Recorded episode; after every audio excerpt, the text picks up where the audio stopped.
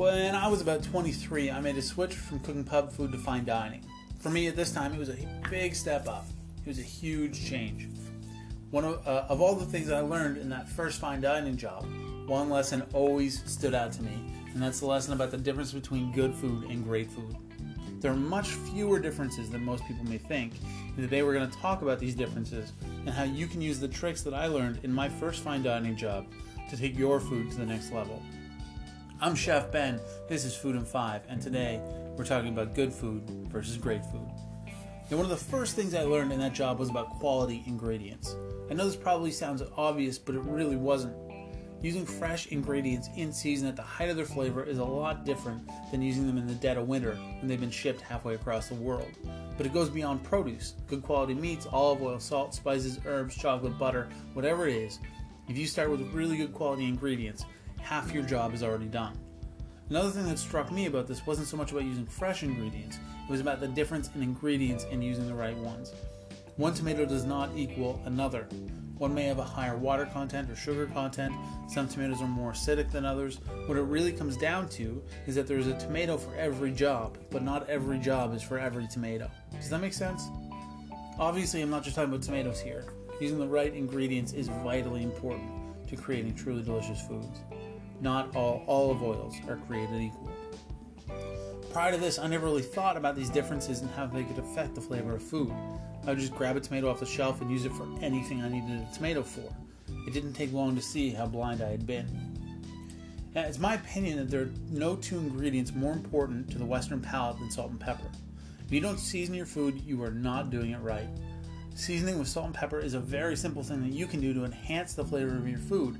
I'm not just talking about soups and sauces here, I'm talking about everything. Chicken, season it. Broccoli, yes, season it. Yeah, but what about rice? Of course, you want to season it. Salt acts as a flavor enhancer.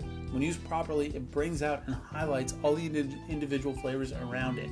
You shouldn't taste salt. Its presence should be subtle. It is a supporting character in the play that is your dinner. And if you want one thing that can change the quality of your cooking in an instant, it's salt.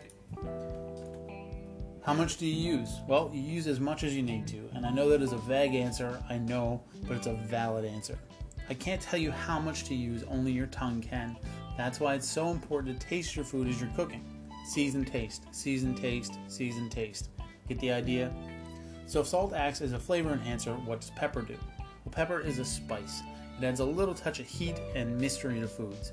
Again, you shouldn't be able to pick the flavor of pepper out, but if you do a side-by-side comparison of a, ta- uh, of a dish with pepper and one without, you should be able to taste the difference. Now, I would say that using acids properly to brighten the flavors of food has been the single most important thing in changing the quality of the food that I cook. Just last night, I was making curried pork. I tasted it, it was good, but it could be better. Added a pinch of salt and the juice from half a lemon. I stirred it in, gave it a taste, and it was like night and day. After adding the lemon juice and just a touch more salt, the flavors popped. They were bright and crisp. This is what acidic ingredients like citrus juice, tomatoes, vinegars can do to your cooking. There are very few things that can't benefit from a little squeeze of lemon juice or a touch of vinegar. Don't believe me? Next time you're cooking something like a stew or a sauce, taste it. Add a few drops of fresh lemon juice, stir it in, and then taste it again. You'll get it. Be careful when you add the acidic ingredients. When cooking with milk or cream, acids can cause curdling. That doesn't mean you shouldn't use them. A touch of lemon juice to finish a cheese sauce, bechamel, or chowder is perfect, but it should be used to finish. Squeezed in at the last minute. Same goes for green vegetables like broccoli, asparagus, or peas. A little lemon or another acid will brighten the natural flavor of these ingredients, but added too soon, it will also discolor them. A squeeze of fresh lemon on grilled asparagus or steamed broccoli after cooking and right before serving is definitely the way to go. Now, in cooking, a little bit of butter or good quality olive oil can enhance the flavor, texture, and richness of a dish. I know that a lot of people are wary of fat, but as long as you're using good quality fat and using it in moderation, you have nothing to worry about. A little bit of butter whisked in, uh, whisked into a sauce right before serving will cause a nice shine on the surface and a creamier and fuller flavor. Also, adding butter to cooked vegetables along with salt and pepper, and maybe a touch of lemon juice, will make your family's new hero. Even just a little drizzle of fresh olive oil on a lot of things can add a bit of a wow factor. Again, as long as it's good quality olive oil. Don't be afraid of butter and olive oil. Use them to make your food even better than it already is. Time is something that a lot of us are short on these days. There's always something to be done, and usually it isn't cooking. But generally, in cooking, time is passive. Put something in the oven on low heat and forget about it for a few hours. It's not that difficult. Time is vitally important in cooking, and patience goes hand in hand with that. I'm sure you've heard that good things come to those who wait. Yes, it's true. The most, the more patient you are while cooking, the more time, uh, and the more time you are willing to put into your food, uh, be it active or passive, the better your food will be. This can all be boiled down to one simple concept that I think we can all understand care. Care about your food, how you're cooking it, and the people you're serving it to. That is the key.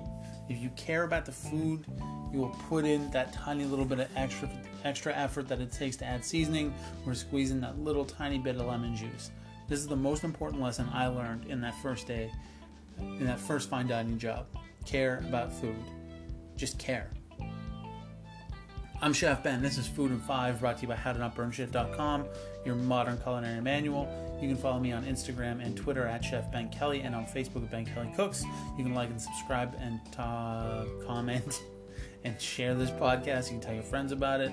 I would love you if you did, and I love you for listening. Thank you so much, everybody. I'll be back tomorrow with another fantastic episode of Food in Five. And tomorrow is Thursday. That means it is Brief History Day. I will see you then. Have a great Wednesday, everybody.